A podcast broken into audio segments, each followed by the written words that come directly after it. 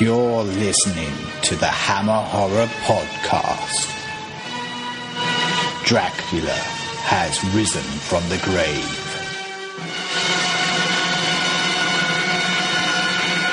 Hello, welcome to the Hammer Horror Podcast, and today we're going to be talking about the fourth instalment of the Dracula series, Dracula has risen from the grave. Um, just a quick recap from uh, what we are doing here. It's a, a series of podcasts which looks at the Dracula movies that were created by the Hammer Production Film Company, and of which there were nine in total. Uh, and we're already up to four, which is pretty pretty gung-ho. Um, and I'm joined today with uh, Miles Davis again. Hello! Hey, how's it going? Good, I'm very good. Good.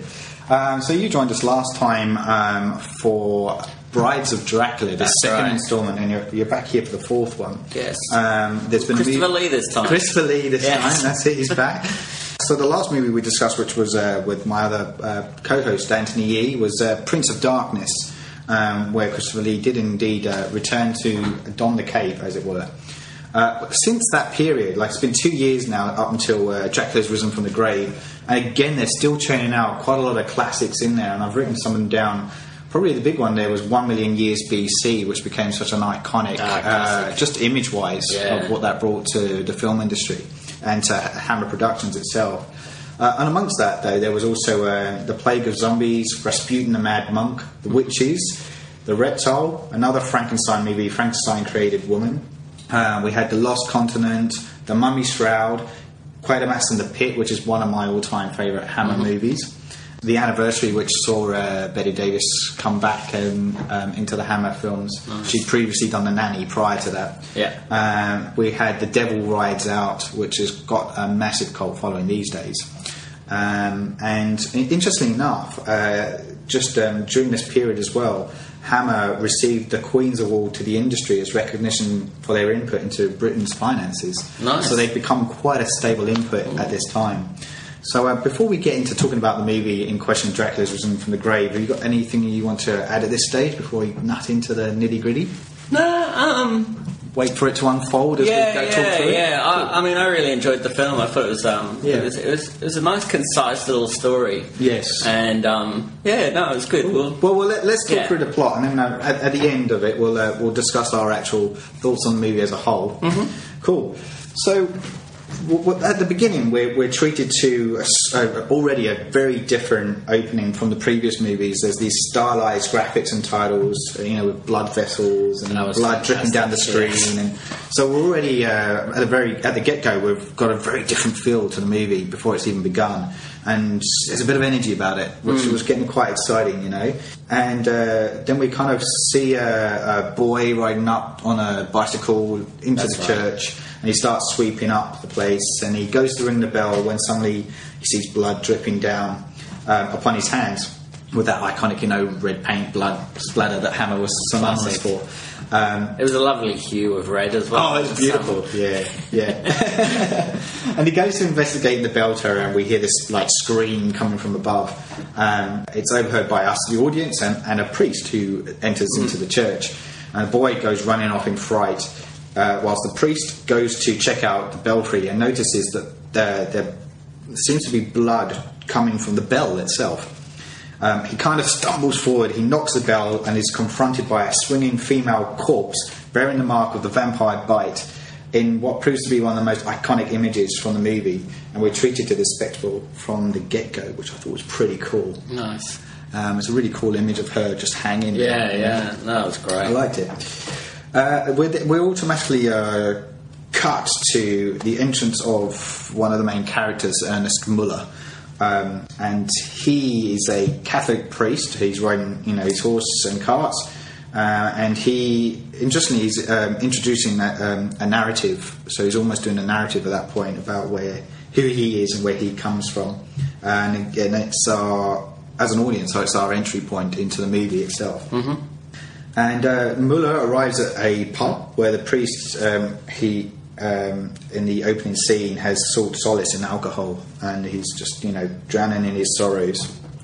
Uh, Muller proclaims that Dracula is dead and is bewildered by the villagers who still feel an evil presence lurks. To prove them wrong, he ventures out to Dracula's castle, aided by the priest, to put an end to their worries once and for all. Mon- that Monsignor guy, he's, I've seen him in loads of stuff. He's um he's quite an interesting um, actor as well. He, yeah. Apparently he was he was he was considered for Doctor Who at one stage. Yeah, yeah. Right, actually, I've written a few. I've seen him in loads of stuff. I've seen him in a Spy Who Came Came in from the Cold. Yeah, yeah, he played yeah. the Smiley. Uh, yeah, yeah, yeah. Guy. I was going to mention that later on. So, like, um, no, no, no, no. But yeah, cool. yeah. I mean, it, it, yeah. he was such a powerful. He's such a powerful um, figure in the. Um, in the movie as well, that yes. he kind of it, it, he's the ultimate hero in yeah, this he is. sort of battle against well, Dracula. If anybody's going to sort of take him on, it's just yeah. this dude. And yeah, we'll, we'll, we'll get to what yeah. happens along the way. I mean, I, I do want to uh, when when we get to the end of talking about the plot, okay. um, I want to also you know talk about the, the people involved, and we'll talk a bit more about him. Yeah, um, but not just him, but the character he portrays. Mm. There was a few comments I'd like to add to it because it was yeah, in an interesting character for this for the sake of the story. So yeah, so like so we're, we're at this point where he's like, there's no such thing as Dracula. He's dead. He he's gone. You know, there's nothing there, and I will prove it. And go up this mountain. He drags and put this poor, poor priest up the hill. Brings this priest up the hill with a with, massive crucifix. With, yeah, this huge like golden cross. It's um, like Jesus, these priests up back then. Yeah, it's like, yeah. come on, we're going up the mountain. That's right. The priest's like, I'm too knackered. It's like, I'm older than you. Anyway, so um, but yeah, like he uh, yeah, so they're climbing this mountain, and uh, and the priest says he can't go on, and Muller's like, well, I'm going to go anyway, and he presses on. At which point, darkness begins to descend, and we're like, okay, we're something evil is about to transpire. And Muller gets to uh, to the castle gates, and he slams this cross across the uh, the doors to bar its way, mm. um, and he starts to recite some Latin text. Uh, to bar any evil spirits in the castle from escaping. And then um, the priest, meanwhile, who's been left behind, um, he stumbles down the mountainside. Just I did, so like I, I kind of mentioned this to you. pro- uh, up to now, it's probably one of the weakest "how are we going to resurrect Dracula" moments in the in the movie canon so far. It's the it's the, um, the dog d- d- p- pissing on the bones of, yeah, yeah. of Freddy and, and Nightmare on Elm Street. That's, that's it's so true. I just found it. Uh, I, I at this point, I was getting a bit worried yeah. about the movie. Um, Because he, yes, uh, for the sake of the viewers, uh, the podcaster view, the viewers that are listening at the moment, um, so the priest has stumbled down this mountainside. He hits his head on some ice, which coincidentally is where Dracula's body lays frozen. The ice cracks, and the blood from the priest's head seeps its way onto the lips of Dracula. By chance. By chance. What's the chances? The odds. What are the odds? um, as, as this priest rouses himself uh, with no wound at all at this point when we see him again. He's kind of waking up. It's a miracle! he's, he's fine. It's a vampire miracle! he's, uh, he's suddenly struck by the presence of Dracula who's been waiting for him. And there's this really cool shot of the bloodshot eyes. Which, yeah. Yeah, I thought was... Uh, like, I mean, I know it's been done, but... there was something slightly different the way they did this shot, and I thought, oh, that's kind of kind of cool. And so that's kind of close of scene at, at that point. Dracula has been has risen from the grave. Mm. We then then uh, rejoin Muller as he returns to the pub, unable to find the priest, and he claims that evil has been banished, and he returns home. Uh, Dracula then tries to get into his castle, but finds that the cross prevents him. His first spoken line in ages, because he didn't speak a word of dialogue in the last movie, um, is, "Who has done this thing?" Why wouldn't you let Christopher Lee speak as much as possible? That's crazy. Yeah, well, like we, we spoke about this in the last podcast, and it, look, it's going to be an ongoing thing when, when we talk about this in, yeah. in these movies. Um, like he, Christopher Lee himself, uh, on talking about Prince of Darkness, said that um, he's already established as the Dracula and is a vampire. There's nothing else that needs to be said. Right. So essentially, the, all he does is go around going in the movie. Um, but it was interesting that dialogue's brought back into this, and mm. it's very um, it's very stock standard kind of dialogue that he's saying. So yeah. whether that's um, he's just giving in to the whole concept, and that's you know he's just going you know it's it's money in the hand, he's just doing this thing now, it's yeah um, I mean interestingly this time round too, this is the first time we don't have Terence Fisher at the helm, Yeah. Um, it's um, Freddie Francis that's directing it. So wh whether that changes things, I don't know. Um, I, only Christopher Lee can answer that. Yeah. Um, or um, any of the other Hammer aficionados that are out there. Yeah, it's, it's interesting. Yeah, that, uh, that that seems to be an ongoing thing. And also a lot of it was like, you know, the scripts that were written, he Christopher Lee had said weren't didn't ring true to the voice of Stoker, and therefore re refused to say some of the lines. Yeah. We're then we're then introduced to this shirtless cocky bastard whose name happens to be Paul. Now, there's nothing wrong with that. That's a good name, I feel. um, and uh, and the legendary Michael Ripper, um, who are working in a local pub. So we're getting this atypical kind of pub scene that Michael crops Ripper up. Again. I love Michael Ripper. um, and the pub itself oozes life with the spirit of the townsfolk, along with the bawdy barmaid Zena. Mm. Uh, and then enters uh, our heroine of the piece, Maria, played by Veronica Carlson. And she's also uh, the not only is she the love interest for Paul, she just so happens to be the niece of the aforementioned Ernest Muller. The Looking very Bridget Bardot-ish. Yes, indeed. Same haircut, hair, hairdo Same and everything. Yeah, oh, they must have been cashing in on the whole the sex kitten thing going well, on. Well, they wanted that whole kind of French French thing. Yeah. Right? From the from the uh, previous movie, uh, Prince... Oh, no, was it Prince of... No, no, no, sorry, from uh, Brides of Dracula with Yvonne Monlore. Yeah, that's right. Um, when um, they were trying to... They were already going for a certain look and feel. Mm. And yeah, this, uh, this is no joke. And Maria, basically, the character of Maria introduces Paul to her family, um, which doesn't go down too well, um, as Paul declares that he's an atheist and a very uh, and it's smeared with with, alcohol, with beer, and it's stinking of booze from playing this uh, pub game, yeah, and, um, which I thought was hilarious. Um, so it doesn't doesn't go down too well, and he ends up having to dismiss himself from the house. Um, Meanwhile, Dracula, this is kind of cool. Dracula, we cut to a scene of Dracula um, fast approaching on a horse-drawn carriage accompanied by the priest, who uh, is under Dracula's spell. But I kind of like the bit that basically he's just thrashing these horses. Yeah, yeah, like, that was really cool. Whipping them, and like, you know, the, the, the carriage is tearing along.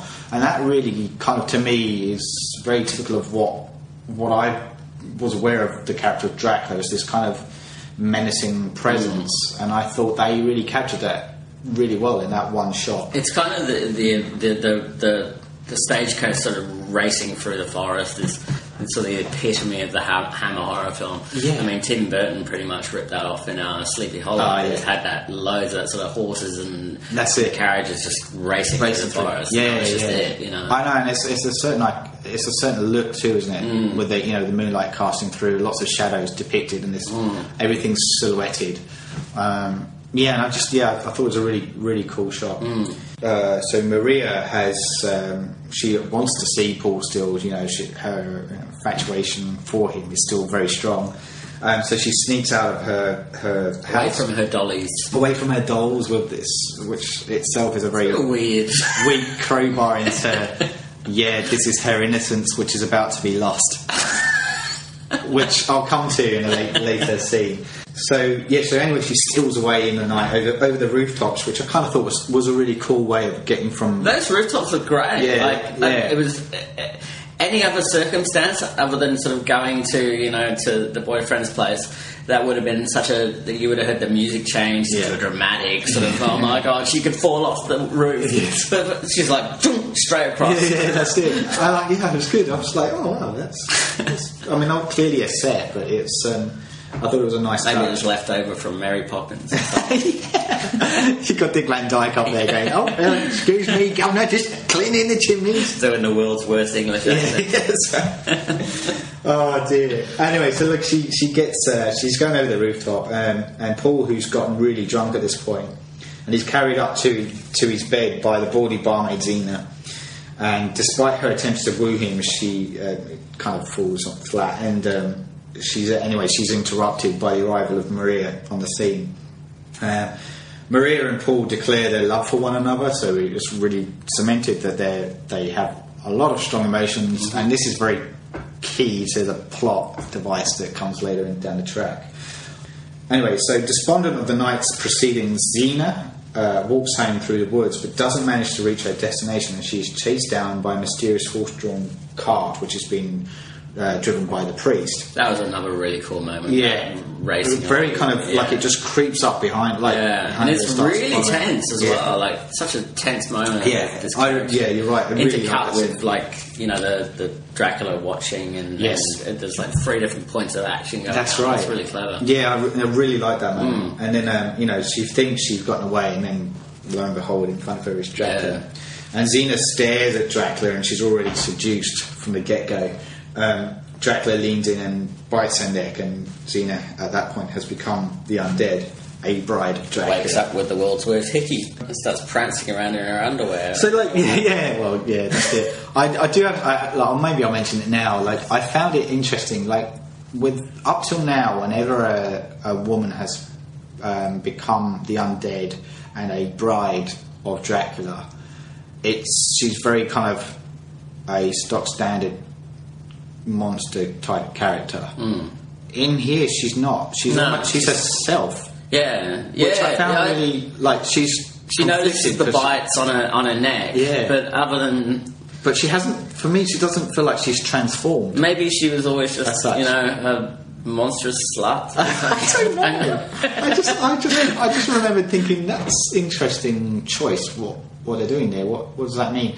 And I guess because they don't want her to go too dark because she has to have that human conflict of yeah. interest later down the track. Yeah, you can't um, really go too far with her that she hasn't gone already in her own. Yeah, yeah. Self. So, so, so that was interesting for me. Mm. um, so the next morning, uh, the priest arrives at the pub and he asks for a room to stay. Um, it is then that the priest discovers that Muller has a niece, Maria, which uh, Paul inadvertently says, I think that's how it comes out. Anyway, mm. he finds out that he's, she's, he has a niece, um, which is Maria, and so therefore they're like, well, they want revenge on this person. The yeah. niece is the perfect person to take that revenge out on. Um, so... Dracula, when hearing this, wants the niece for himself, and he asks Zena to entrap her for him. When Zena questions him, Dracula strikes her in mm. a very kind of vicious blow. And again, I felt this, we're creeping a bit more into a, a darker territory here with Dracula's character, which I felt hadn't been captured before. Um, and so we're already seeing quite, with these like violent outbursts, he's, yeah. he's already, you know, becoming a darker presence on the screen, mm. uh, more than this cardboard cutout version of himself. Yeah, it's, it's starting to seep a bit, which is cool. Uh, yeah, so he's, he strikes um, Zena, and um, Zena then, um, under his spell, then tricks Maria to go down to the cellar of the pub, and attempts to kidnap her and take her to Dracula by throwing a bag over by her throwing head. a bag over your head, which is a very cunning ploy. How about you? Throw a bag over someone's head. It's... What was that? that there's Blackadder. Ex- excuse me, sir. yeah. oh, it's so good.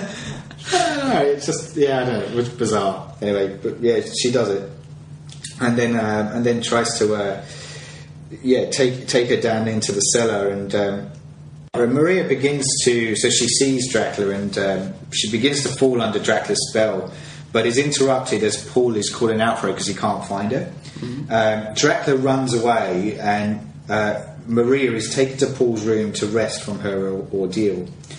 Uh, Dracula, in, an, in, a, in another scene that follows, Dracula then turns on Zena in a rage, and we have that classic horror scream from yeah. from Zena. Um, I like the screen going red as well. That was yeah, pretty, yeah, and pretty really cool. Kind of, you know, that's she's yeah, she's hit the end of her use. Yeah, um, and then we find the priest discovering Zena's body and places her on the fire, destroying her. Or, and I put here good scene with a big smiley face. That was a pretty yeah, it was a it good was scene. Brutal. It was very clever, like because it didn't show a great deal. No. Uh, but it was a lot of lead up until to he from he puts him, her onto the fire, yeah. about to put her in the fire. You know what's going to happen, yeah. And it cuts to later where she's just like throwing the rest of the boots in the fire. Yeah, and it's that's like, right. Holy moly! Yeah, yeah, that's right. Um, so I think I, I think from memory, from what stuff I was reading, I don't know if I wrote these not notes further down the track, but he um, interestingly uh, that was. There was more to that scene that was cut from B F I. Oh, okay. Um, where you actually saw a bit more to what happens to like her going in. Yeah, I think so. Yeah, but like it was, um, yeah, it was deemed inappropriate. Well, I'm not surprised. Yeah, at the time, but. I find that maybe that worked to its advantage, but yeah. by not seeing it adds to the horror. It's like the Jaws thing, you know, the less you see the shark, the more um, That's scary it. it is. Yeah, yeah, yeah. I was just, I found that really, and even like the the struggle on the priest's face to carry mm. out this act is like he's so. Uh, that, for me, the whole movie rests on his performance. Yeah, because he's such a conflicted soul. I think that's probably where you see the last of his little bit of humanity that he's yeah. got left. Yeah, it just com- completely gets burnt up in the fire when yeah. he chucks her in there. Yeah, so. That's right. Yeah, very, mm. very powerful scene. Mm.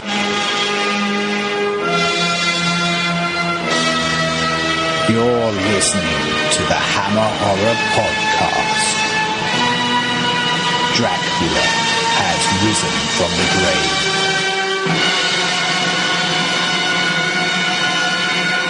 risen from the grave. Okay, so we then uh, carry on the story with Maria being escorted home. Paul again uh, um, unwittingly uh, provides the address of where Maria is staying by passing a note to the priest uh, to take to her, um, so thereby uh, Dra- oh. yes. uh, at which point uh, Dracula uh, you know would he appears at uh, Maria's bedroom. He hypnotises her again, and we're treated to uh, quite a seductive scene between the two, and a, what I found was a really good performance from Veronica. mm. Like she really was portraying being seduced in a very mm. I don't know if that's just my, my male chromosomes kicking in, but I, I found that she was quite alluring in the way she was uh, like caving into Dracula's advances, yeah, yeah. and the way he is then leaning into her, and I just found that was a really iconic shot and really well portrayed between the two. Yeah. So the uh, so the next morning, Maria's mother is worried about Maria, who hasn't stirred for the morning, and um, she calls out to her, her brother, the, the priest, Muller, who then discovers... Ernst! Ernst! Yeah, Ernst! Ernst! Uh, he comes in and uh, he, he discovers that she's been bitten on the neck, but he conceals this from the mum. Mm.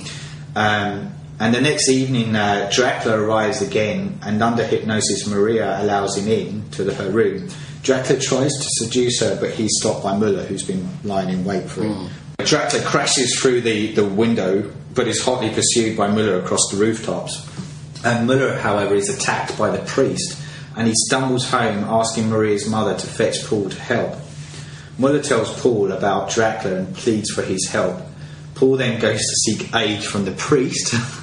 Um, so Ken makes that fatal error, um, still unaware of the of the priest's allegiance to Dracula, um, and then uh, tragically we're hit with a scene where who we think's the hero of the piece, Muller, yeah. dies, um, and essentially is passing on the baton to Paul to yeah. to destroy Dracula, um, and to that point you're you're a bit oh okay, right, uh, interesting turn, but you know, I yeah. liked it. I thought uh, a good a good turn, you know, especially as Paul's this procrastinating character who's not really doing much. He's trying to do his studies. He's caught between two worlds essentially, mm.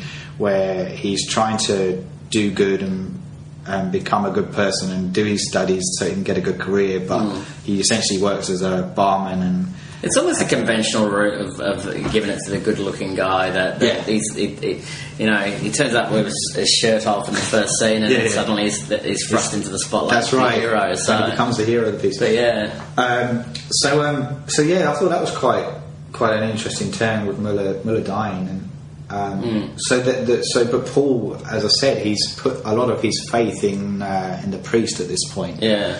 Um, And the priest attacks an unsuspecting Paul and then waits for Dracula to arrive for his new bride. He goes to remove the cross that has been placed on Maria's chest, but finds that he's unable to do so, which I found a bit more like... Uh, again, this is what I meant by, like, the whole performance of the priest is, is crucial for yeah. the plot of the movie. Um, and it's his inability to act at that point which allows Paul to, um, you know, pick himself up again. Um, and he comes to challenge the priest, and he and he take he uh, basically challenges the priest to take him to Dracula. Mm. Um, and upon, uh, well, so the priest does so, and upon finding Dracula's coffin, Paul drives a stake through the chest of Dracula, And I thought that was a nice and gruesome moment. Yeah. That was pretty bloody. Blood was flowing. Yeah. That was really cool. Good and, dose of claret. And you're like, wow, okay, that's bru- a brutal yeah. and a very abrupt way to what we think, is this the climax of the movie? That yeah. going to kind of... I thought that was it. I thought that was it. There was, yeah. uh, it was all over. Yeah, but no, there's a apparent no, loophole the into prat. the way to uh, into destroying Jack there. Yeah. Um, so that, uh, at this point, the priest tells Paul that he must pray to truly kill Dracula, but Paul fails to do so because of his atheist. Yeah. Ah, so it comes back in like again. Mel Gibson. Science. Yeah, that's it. Uh, and the, uh, so yeah, the, at which point the uh, Dracula is able to escape again. And a chase ensues over the rooftops, where a hypnotised Maria follows Dracula, and Paul tries to prevent him, but is thrown to the ground. Uh, Paul then goes in pursuit and tries to seek help from the villagers, uh, but to no avail. Nobody would come to his aid apart from the boy at the beginning, yeah, uh, the mute boy. And then we're followed by these really cool eerie shots. Uh, which um, has Dracula walking through the forest followed by Maria. Mm. Um, he's dressed in that kind of atypical black, you know, with a cape, and she's purely in white, yeah. with the blonde hair, and it's just like this ethereal moments of going through uh, the forest, and quite spooky. The juxtaposition of the pure and, e- and yeah. evil. Yeah, and yeah. I just was like, oh, that's kind of eerie. And, yeah. and I, again, really nicely shot, and going back to yeah. those forest shots we were talking about earlier, um, really nailed those, I think. Dracula and Maria eventually arrive at the castle, and the cross is still there, so he persuades Maria to pull the cross down and get rid of it, of which she does so and throws it off the balcony mm-hmm. of the uh, of the castle front. Um, but this uh, point allows Paul, who's been in hot pursuit, to arrive on the scene, and a fight breaks out, resulting in both Dracula and Paul falling over the balcony down the mountainside. Um, Fortunately, a branch breaks Paul's fall on the way down. But ironically, uh, the gold cross that was discarded earlier by Maria pierces Dracula as he falls. Got a very pointy end. Got a pointy end to it. And he just so happens to land on it. Which, yeah. Uh, you know, all, again, all the odds. Yeah. Um, and uh, interestingly, though, at this point, the priest again arrives on the scene, and he begins to pray in Latin, which I find found again, like actually the third time I've mentioned this now, but really important is the character of the priest through through this journey, mm. because at the beginning he feels of the movie he feels that his faith is lost, and he, he can't, because this evil is so powerful he can't manage it, and and he ends up succumbing to evil and doing evil's deeds, but it's actually his hand that destroys evil at the end yeah. by praying over the body of mm. Dracula. As he's uh, there's a few like, journeys going on in this. Yeah, there is. Yeah, yeah, and I found that quite an interesting journey mm. in itself. Um, so yeah, so he's he's praying over the body, and the, and blood begins to pour from Dracula's eyes, which again I thought was a really cool shot. Um, as as he starts to die, and the priest's, it's almost like the priest's last bit of uh, energy is lost right there as he collapses to the ground. Um, and uh, the blood drips down this, um, you know, the golden cross as Dracula's body disappears. Mm-hmm. Uh, Paul performs the sign of the cross, hinting that he may also have found faith after all mm. at the end, which well, I thought was a bit a half cross. Like, yeah, I was watching. I was like, I mean, did the whole cross there? No, it's like, yeah, I can't uh, believe it. Uh, uh, yeah, uh, and then we finally end with the movie closing with the image of the gold cross. Um, Which mm. is draped in Dracula's cloak. That's a nice frame, like nice yeah. frame to finish with. Very nice frame to finish. And uh, again, arched back to a lot of way these movies are finished, where it always is a, a centred shot on the, not necessarily the body or what's left of Dracula. Mm. Like I'm going back to the first movie where it's a pile of ashes, and we just see the the gold uh, the gold ring with the red Dracula mm. symbol on it. Mm. Um, I'm trying to remember what the other two were now, but I can't think of them off the top of my head. But it's, yeah, becoming quite uh, a true moment. So yeah, that's it. That's where the that's where the movie closes, and mm-hmm. and that's where we have it. So, um, thoughts thoughts on the movie? As yeah, I think it was a, it was a very smart contribution to the um, Dracula journey, as we sort of the Dracula story, as we were saying. To, there's the parallel journeys going on. Yeah. Um, you've got the typical sort of almost like Joseph Campbell-esque hero, which was Paul. Yes. And then you've got the Monsignor as well, who's this very powerful sort of, you know, yeah. Obi-Wan character almost. Yes. Yeah, yeah, yeah. And, um, yeah. and then you've got the, the, the conflicted priest as well, so... Yeah, some interesting... There's some gets taken over, so... Yeah, yeah that's right. I, I mean, that's what I found as well. Like, I, I was thinking about this before we were sat in here for the record, and um, I think one of the... One of the One of the key things about this particular movie, and no disrespect to Terence Fisher, because I think the guy is a legend, particularly in, in mm. Hammer circles, and he uh, every time he's behind the camera, you're in for a really solid movie. Um, but I feel what's interesting about this one is that it's a different director coming into it, and it's already got a whole different feel and energy. It's beautifully shot, like, yeah. I mean, it's, it's... And I feel like it was the right, probably the right time to do it, too. Yeah. Um, and time, time and time again, Hammer, when they put these movies together, the performances of the actors and the, mm. and the characters that, these are, uh, that are displayed in these movies are really, really strong characters. And it, I mean, I'm very much about character, and I, and I found myself... really enjoying this movie because of it, yeah. because there was a lot of different elements in there, lots of conflict, um, internal conflict between these characters that were going that were being shown mm. on screen. I uh, found it really, yeah, really added to the cause, and it did. It yeah. made me think this potentially is one of my favourite ones. Yeah, and I said that about the last one too. So I'm, like, I'm, I'm constantly going, "Oh yeah, that's brilliant." I just, I guess it just goes to show the quality of the... the well, apparently it was one of the most successful ones out of the, the, yeah. the Hammer, most successful Hammer uh, uh, film, so... Yeah, it was interesting, and I can see why. You know? Yeah, yeah. I, I felt, and I said this to you um, off off record, but um, I found the beginning really weak. I yeah. found that really, really hard to get into the movie, mm. but as soon as Dracula was, like, we've we've introduced Dracula to the movie... The pace of the movie picked up, and there was all these dynamics being thrown into the midst, and and and I felt that that was another part of the strength. That there was enough characters there mm. and little subplots that were going along that yeah. really kind of gave it a lot of strength as the movie transgressed.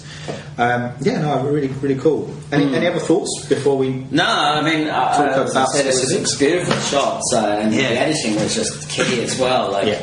It was very much shot to edit, and, and um, yeah, it was just um, yeah, it looks really nice. Yeah, it's a really, it's a solid movie. Yeah, it really holds up, and I think yeah, it really stands. What's it? It's about an hour and a half or something. Yes, but just yeah. over. So it's, it's a nice concise story, and it gets you really yeah. sucked in there because. Yeah, as you said, the characters are just there's there's multi-dimensional characters in each. Yes, uh, that's right. That's right. So.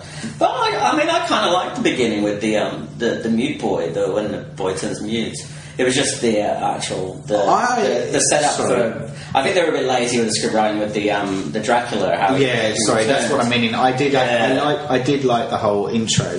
Mm. And the slow build up to we see this meat boy yeah. coming in. He's he looks familiar. I don't know where I've seen him before. He looked a bit like you. No, that's. You cool. know, what he looked like he looked like. I don't know if you've seen any Will Hay films. There's like he had two. Um, Will Hay was sort of classic thirties vaudeville um, yep. uh, uh, comic actor. Played himself in pretty yes. much every every film he yep. did. But he had two cohorts. One was this old guy with like one tooth. Yes. And th- there was this other chubby guy. And he looked exactly like him. Right, I was like, right. I wonder if he's related. I googled him and I was like, nah, nah, nah nothing. And he hasn't really done a great deal since, but for some reason, I, I, I swear I've seen yeah, him. Yeah, he, he did have one of those faces too. Mm. And I and I really liked his character too. Yeah. Like, I know, like, it's a very, we're talking a really minor character. Yeah, but he doesn't have much going on. He doesn't on, have much going on, but I, I really like the fact that of all the villagers, he was the one that was actually willing to help Paul and go. Yeah. Like, no one else wanted to do, do yeah, it. They were yeah. too.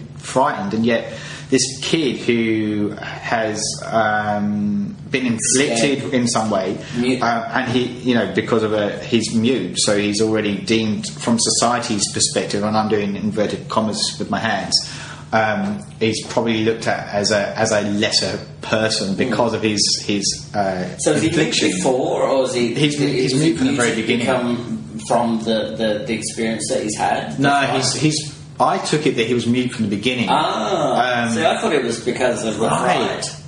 No. I don't know. Maybe oh, that's wow. Just me. Okay, well, podcasters, if you uh, if you have a, uh, an opinion on this matter, Mute Boy. Or, yeah, yeah. IMDb I just, say it says Mute Boy. Yeah, so. Right. Oh, interesting. But, but I, my, my point is, is that I I found that really cool that he is uh, is the one that was, despite the pain of what he's already witnessed, mm. he's willing to still confront whatever evil lies out there. Yeah. So whereas no one else has been able to do that, you know. Um, and if you think about, if you use that in contrast to when um, Muller comes in and asks, you know, the priest to join, and the priest says no, but he forces him to come anyway. Mm. And both priest and the boy yeah. have witnessed this same scene, but yeah. he never the, the boys the boy about it. it. Yeah. yeah, interesting.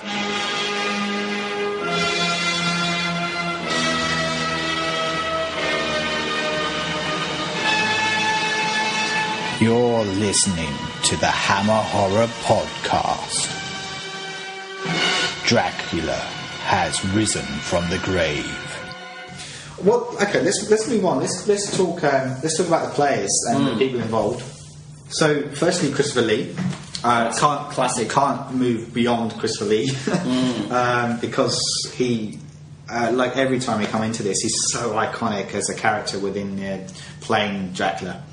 Um, and um, there's a lot of him just as a as a black triangle with a with the fa- with the head at the top of it, you know, that cloak, yeah, yeah, yeah. and and, and just the glaring eyes. But his his presence alone, I mean, it, it helps mm. that he had that kind of um, Middle Eastern look going yeah. for him anyway. But also, he's a towering presence, a tall guy, yeah, and.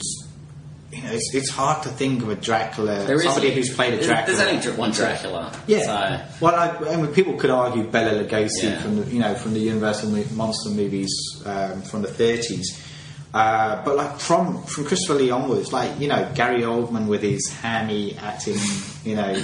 yeah. Um, I mean, I, I kind of still like that. He was he was alright, and he's okay, yeah. but, but yeah, like, yeah, I don't know that's... because he's uh, Christopher Lee's also got that. He's got that sex appeal going for him in this movie yeah. too. Like you can go, yeah, I can see how he uh, seduce all the chicks. Yeah. yeah, yeah. Even though he's clearly starting to age at this point. Yeah.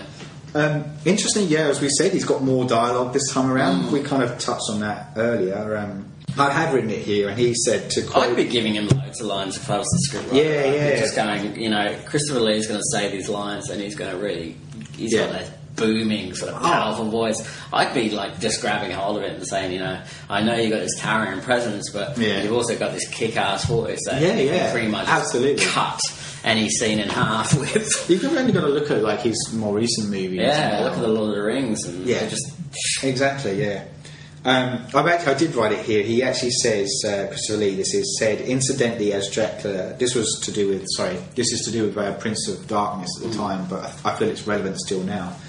Uh, for this movie, um, he says, incidentally, as Dracula, I never say a word as I'm already a vampire from the word go. There is nothing I can say. Right. Um, read into that what you will, I think. Um, he, he appears to be um, yeah, he, he appears to be more menacing in this one, and I kind of was talking about that. And he's a, it feels like he's a lot more physical in his behaviour. Yeah. You know, with the thrashing of the horses, stri- the striking of the Xena barmaid yeah. character. Um, which I thought was kind of a cool thing because before he was very much uh, and, yeah. yeah, there's a lot more physicality to his role, yeah, um, which I felt was was good. Um, anything else on Christopher Lee? I mean, that's um, nah. other other than that, the guy's a there's a demigod, absolute legend. Yeah, the um the bit where he wakes up. Looks just looks like a, a sheen of glass that they've got in it, like it doesn't look under like the ice. What, yeah, yeah, yeah. No, it does look like they've just put it in glass and gone. And suddenly, like the, put some ice and sugar in yeah, the top. Just, yeah, and they just put, put a little bit of sprinkling of blood along his lips. So it's just uh, yeah, classic. Yeah, love it. Yeah, there are some good moments. Like we yeah. said, like there's the blood dripping from his eyes. Though if we're talking about, you know, we're talking about the effects now, but the blood dripping from his eyes at the very end as he's cool. dying and. Um, and the spraying out of his chest. Yeah, that was really yeah. some really cool moments. Yeah. Uh, okay, let's uh, before we talk about the other actors, I want to talk about Freddie, Freddie Francis, yeah. director of the movie. Um, he actually stepped into this role as Terence Fisher, who I was talking about. He Terence Fisher directed the previous three yeah. uh, vehicles for the Dracula uh, franchise. Um, Terence Fisher, he was actually supposed to be um, at the helm, but he was involved in a road car accident. Oh, okay. And was unable to do it. So wow. Freddie actually stepped in. Oh, okay, because um, he'd, um, he'd done a couple of... directed a couple of films before. He'd done right? a couple, but it's like... Um, he's, he was known like I, he was known more for his D O P work. Yeah, that's you know, right. His, um, I've written a list here, which I will I will list because I think it's important for yeah. any movie buffs out there. Um, he uh, he was a D O P for Saturday Night and Sunday Morning. Classic. That's one of my favourite yeah. British movies of that era. Mm. Uh, you know that, along with um, The Loneliness of the Long Distance Runner and um, This Sporting Life. They're three oh, I, three life, yeah. iconic moments of that period. Yeah. All very much stories about the common man mm. trying to rise up against uh, government, essentially. Um, but if you've never watched those three movies, do. Uh, of which Saturday Night and Sunday Morning is is a, a, a brilliant movie. Mm. Interestingly, uh, this stuck out of me being a David Lynch fan. He was the D O P of The Elephant Man. Yeah. Um, and, I, and that is such a beautiful and shot. And The Straight Story. He did and The Straight of, Story yeah, as well. Yes, that's right. Yeah, and I was just and just, yeah, I was like, wow. He did June as well. He might have done. No, uh, he, wasn't, he wasn't involved in June. Okay. No. But he was, um, he's, um, but like there's other classics in there. He did The French Lieutenant's Woman. Mm. He did the original Cape Fear with um, Robert Mitchum, wow. the Robert Mitchum one. Uh, and he even picked up um, a couple of Oscars for his D O P work. One of them was Sons and Lovers, and the other one was Glory, the uh, mm. the war movie. Um, I actually saw the filming of um, French Lieutenant's Woman. It was just a uh, really? film just down the road from where I used to live. Seriously? Yeah, it was in um, Lyme Regis in Dorset, where wow. um, you know where the River Cottage is, the Hugh Fernley. Yes, I do. Yes. Just around the corner from where he lives. It's, oh, right. um, yeah, so we were down there, and they were filming um, on the um, the water, the, the pier thing. Yes, yeah. Where she, there, she's running along, and yes, yeah. yeah. Oh man, and, that movie. Um, they were all around there. The whole town was filmed yeah. filled with the um, the film people. And I remember seeing it like the the couple of years after after they made it, because I was very young at the time, mm. and I was like, "What the hell is this?" Because I was so not yet, like I was yeah, yeah. probably about ten or eleven ten, years yeah, old. Right, yeah, just going, I don't get it. I don't get it. Yeah, but it was beautifully shot. shot. It's yeah. so beautiful. Yeah. yeah, I mean, like so. So, guys, listen here. Like, what we we are kind of drooling a bit over Freddie's uh, D O P work, mm. but there's a reason for it, and I think it's uh, key to what makes. Uh, The, the visual component of this movie is so well. Beautiful. He's hired a, the, his D O P that he's got in this is a guy called Arthur Grant. Yeah, and he's worked with. Um, there's interesting the thing with the colour of the red. Mm. Red's appearing all the time. Is that yeah. he'd actually worked with Michael Powell oh. plenty of times before. Because oh. uh, I remember seeing his name and I was like. Like I know that rings a bell from somewhere, and I know he's. Because I know you get to mention. I'm a huge fan. Michael Powell yeah. fan, yeah. and he gets to mention in, in their life and movies, and he's um because I think he he started out uh, working in the um uh was it Elstree or one of those the studios mm. where Powell and all the rest of the guys started working through Rank, yeah, and uh, under Corder, and and um and he was working on some of the Quota Quickies with him, yes, and then he ended up working. He, he shot. Oh, I just. Oh, they did. They're a, they're a weird mob. Oh, really? He yeah. shot that as well. So, yeah. um, so he's quite a like cool. established D O P. Yeah, yeah. And he obviously had been working with he, Freddie yeah. Francis.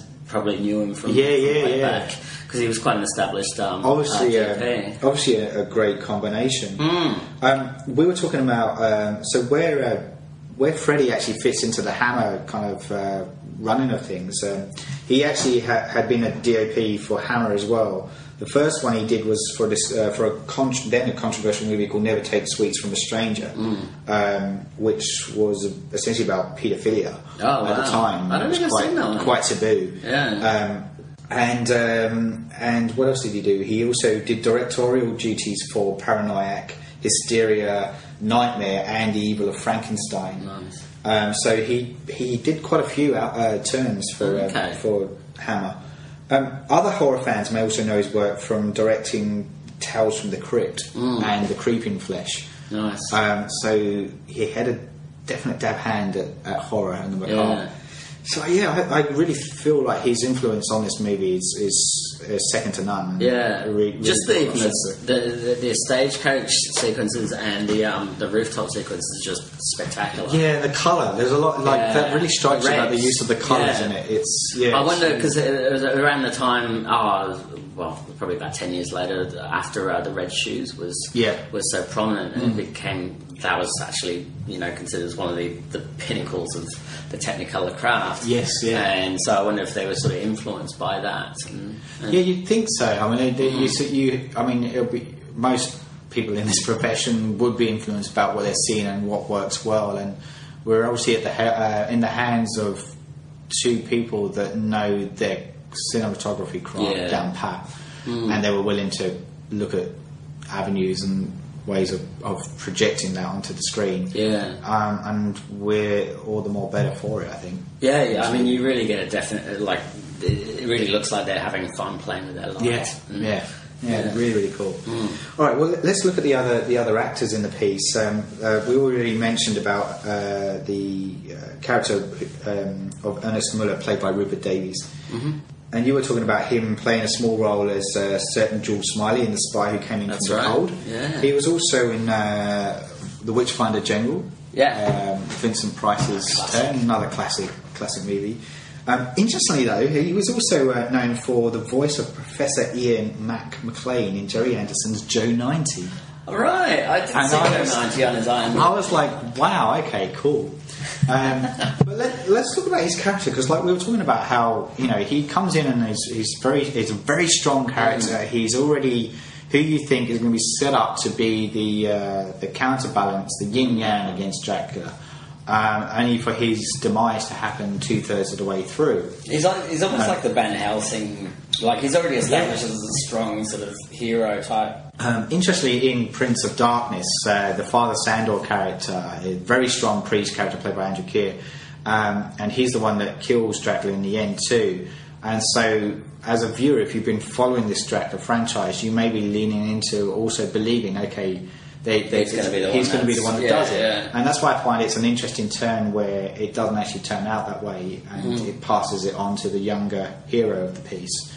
Um, but yeah, I, I find it interesting that the, there's always a very strong priest character, and I and again, you know, we'll get on to um, or maybe we'll talk about Ewan Hooper now, who played the priest as well. His role in itself, you know, is interesting because he's such a juxtaposition against Father Muller's yeah. uh, character, in that he doubts his faith, he's torn, he's tormented, he he succumbs to evil. Um, he's like the weaker side of yeah. the faith, basically. So. Exactly, and yet he's the one that... Uh, did he survive, or did he die at the end? Because like, he, he collapses. I don't know if he's it's yeah, hinted that he dies. To, or, does it go back to it? No, because like, oh. he, he kind of collapses after praying. Yeah. Does that mean that Maybe he's that used his he's last dead. strength and that's it? I don't know. But... Um, But it's interesting that the weaker character is the one that um, prevails at mm. the end. Um, I mean, even you could argue that Paul's character's weak because of his lack of faith. And yeah, he's still. But he goes through this journey, see. So he's yeah. like the the archetype um, Joseph Campbell hero. Is yeah. that, you know, he's the reluctant hero, and then yeah. he finally just he he gathers his faith up and yeah. and, and, and does, defeats does his deed. The, yeah, yeah. defeats the bad guy. That's it. But yeah, and he only does it because, you know, I, I get the impression that he probably wouldn't have a bar of it if he didn't, if mm. his girlfriend didn't get nicked. No, that's right. Yeah, so, I wouldn't be interested. That's yeah. it. Um, just so, just quickly, just come back to Ewan Hooper, the guy that played the priest. Apparently, he, I, I read about this. Apparently, he was dubbed in the yeah, movie. I heard that. Um, and, it, and he was he's pretty Scottish or something. Isn't yeah, he? he was pretty bitter about it as maybe well. His, maybe he's got a really strong Scottish accent or something. I don't know. Like, he didn't really do a lot of work, uh, film-wise, around that. He was known more for his theatre mm. theatre work, and he became. Um, I think he was quite an advocate for Rada at the time. Like, he oh, okay. actually became part of the selection process for people getting into Rada as well. Right. So he was quite renowned for. Maybe, maybe he knocked one of the I don't crew know. back or something. I have no idea. I found maybe he knocked the audio guy. yeah, yeah, yeah, who knows? Okay, other other people in there. Marion Mathy, she plays the sister of Ernest Muller, the mother of uh, Veronica, Veronica Carlson's character Maria. Again, very strong uh, presence on theatre, mm. but she was T V-wise. She was known for playing the wife in Rumpole of the Bailey. Oh, okay. And um, she was even in um, played Miss Labune in Lolita as oh, well. Right. So she was um, quite a quite a strong uh, yeah. character actress. And this is what I keep going back to about how I really are clever about their casting yeah. of really dramatic, uh, tr- dramatically trained actors mm. in their movies. Yeah, very very cool. We also have Barry Andrews, who plays Paul, as we yep. spoke about. He didn't really do a lot either um, outside of this, although he did star in um, an episode of Doctor Who, uh, ah. which becomes a bit of an ongoing thing um, within Hammer and, and the cross-references between Hammer and Doctor Who along the way. He was in uh, Nightmare of Eden, which was the Tom Baker era. Oh, okay. Um, which was interesting. Um, he also played H M S Ranger Crewman in The Spy Who Loved Me. Nice. nice nice little role there. Oh, I God. knew I'd seen him before. Yeah, yeah, that's it. um, and we can't move on without, you know, we've touched on this before, but the formidable Michael Ripper, who I felt is, or was, quintessentially brilliant in this movie. Yeah. He's so good. And, like, it's so good to see the journey up till now at this point where he's becoming, getting a lot more speaking roles. Yeah. And, he's yeah. like the Dick Miller of, you know, Dick Miller's in every single Joe Dante yeah. film. Yeah. And he's like the Dick Miller, and he just pops up oh, here and there. It's I know. a different character every different time, playing yeah. somebody usually older than himself. Yes. Yeah. That's right. Yes. So he's probably, about, he's probably about the same age as, or about, maybe about five years older than Paul. But yeah, yeah, yeah. He, does he play his dad or something? Or is he. Uh, he's a father-like figure. Father-like figure, right. Dad. He, he's basically, he owns the pub. Yeah. And so he takes both. So they've got him, and then they've got the landlord as well. So there's yeah, like two yeah. owners of the pub or yeah. something. Oh, I think he's like the bar. He's like the manager, the head the manager oh, of the pub, okay. as opposed to he doesn't. I don't think he owns owns it. He's the manager of the pub. The management. The management. Anyway, yeah, he's brilliant. Love him. Okay, so uh, I've deliberately obviously missed two vital characters out here um, because I want to move on to Hammer Glamour. Yes. Um, which I forgot the uh, the landlord as well was Mister Mister Griffiths from um, uh, Grange Hill. Oh yes, yes. Thank you. I was watching him and I was like, I was like, I know that guy from somewhere. And I was like, that's right. It was the caretaker in um oh. in uh, uh, Grange Hill for years it. and years, like ten years. That's how I knew him. I was, yeah. watching, I was watching that going, God, I know him. Oh, I'm glad you just put me out of my misery. That was bugging me, I, and that's why I should have read up on it actually. But I, yeah, I, I kind of just kept looking at him, going, I know him. Thank you. Um, so, is there any other before we get into the Hammer Glamour? Is there any any other things um, you say about the previous uh, plays? No, no, that's it. No? Cool. Yeah. All right. Well, let's uh, go straight to Veronica Carlson, and she uh, she also starred in uh, Frankenstein Must Be Destroyed and The Horror of Frankenstein. So.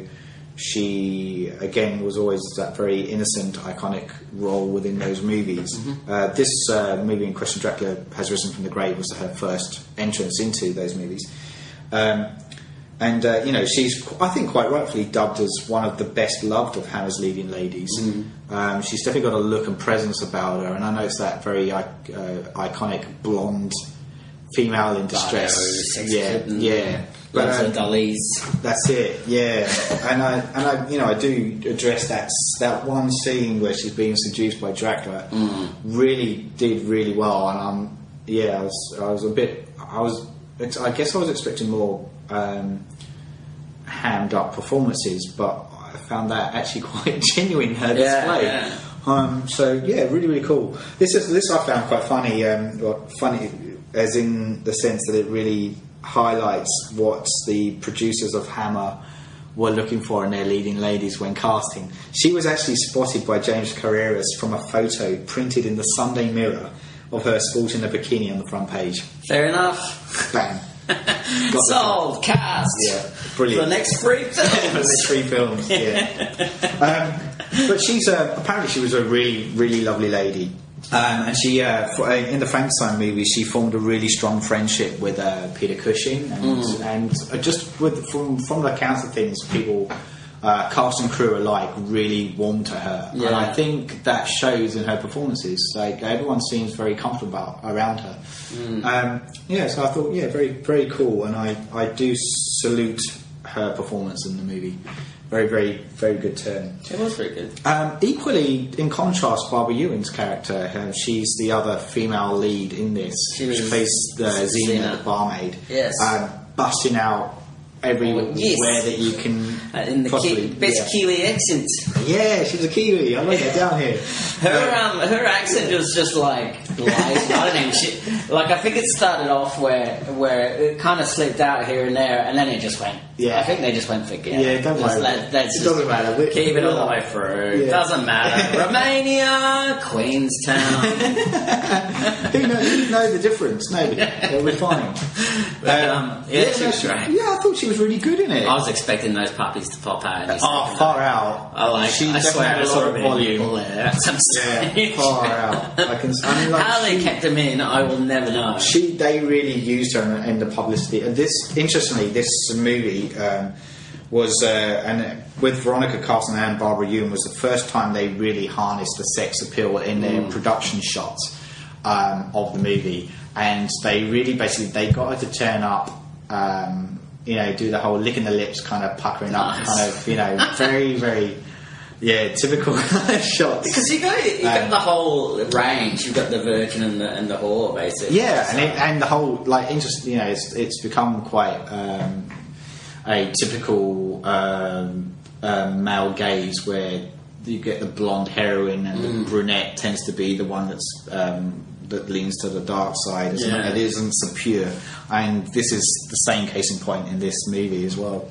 Interestingly, she didn't really do, do much beyond this as well. It's kind mm. of, they have these, sh- these actors tend to have these short spells.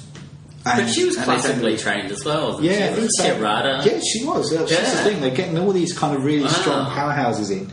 Um, but outside of that, she only really, um, on film-wise, she only really, um, she starred in one of the Hammer House of Horror episodes, um, Guardian of the Abyss.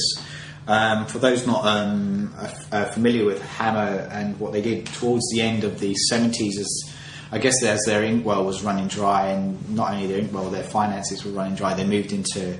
T V, yeah. And the first of these was a series called Hammer House of Horror, which yeah, actually well, did really well. Some were actually just amazing. Yeah. Like, did Roald Dahl write some of the oh, T V man, ones? Just, I, w- I hope so. Yeah. uh, I really like, this as an aside, but his Tales, like, of, the Tales of the Unexpected. Oh, yeah. It was that that Sunday night or Saturday night you had That's it, uh, yeah. Hammer House of Horror on one night, yeah. Tales of the Unexpected on the other night. That's it. Just, they were trippy stories. They interestingly, um, yeah, that, that that first series, the House of Horror, was some really, there's some good good mm. moments in those ones.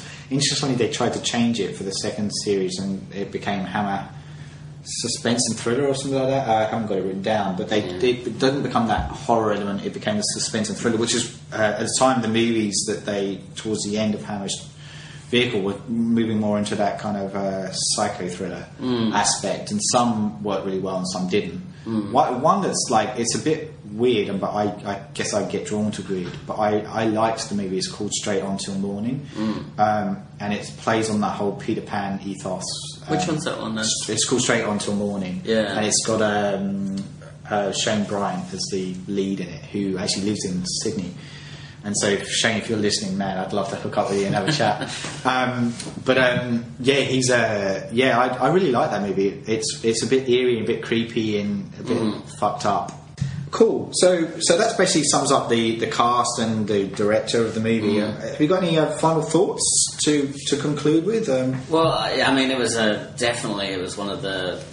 The, the, the best ones I've seen. It's, yeah. um, it's uh, it beautifully shot.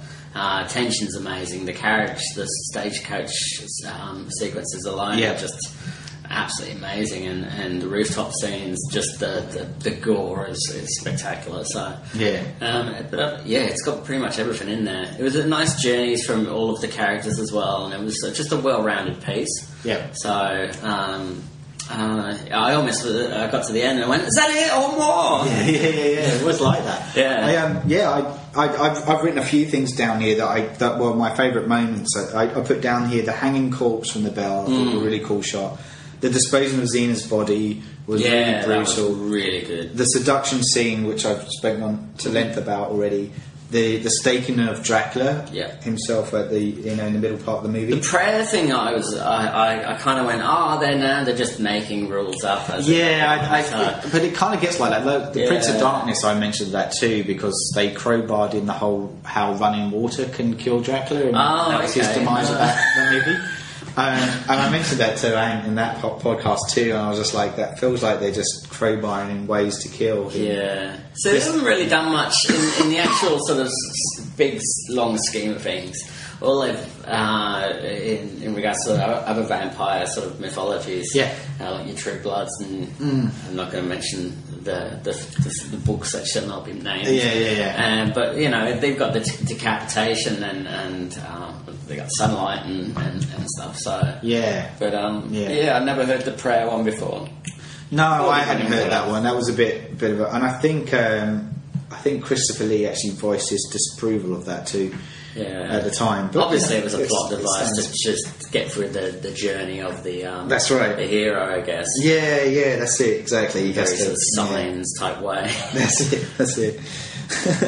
So uh, the other the other good points I put in here is the uh, the end scene with the cross piercing Dracula and the priest yeah. finding faith once more. I thought was kind of a, uh, it was actually quite a good moment. I felt. Mm. Overall, good performances from the cast, notably the women, I felt, which they actually yeah. for this for they once, were really they were strong, strong characters, characters, yeah, which up to this point hadn't been the case. They mm. were pretty much, even though they're still viewed as a bit of eye candy in this movie, mm.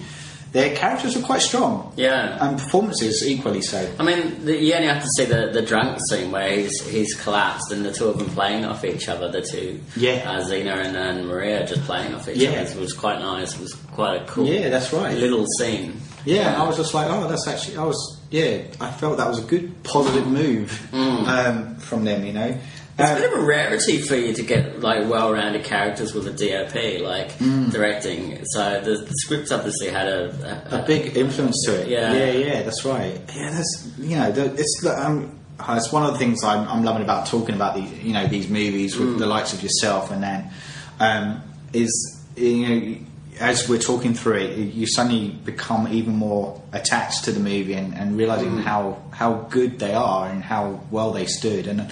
This, for one of them, is, is one that I still feel stands today. It's, yeah. it's, a, it's a really, really good movie. And I, and I, just the lastly, I know we talked about it as well, but Freddie Francis' vision is, is, yeah. is uh, first and foremost to literally resurrecting Dracula and rising him from the grave itself. And yeah. it, it's noticed in this movie. It gives that's it a right. whole fresh feel on, you know, it's, yeah. it's good. Yeah.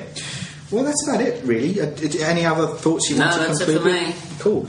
Well, interestingly now, I wanted to say stick around because this is uh, a first because we're doing a double bill. And it's a double bill podcast of uh, Dracula Has Risen from the Grave, which we've just spoken about. But we're going to move on. So if you click below, you'll see that there is a new entry where we're going to talk about Taste the Blood of Dracula. So... stick around. Thanks again, Miles. And no worries. It's been a pleasure, and we'll catch up with you in a further instalment. That's right. Thank you very much. All right, thanks. Bye.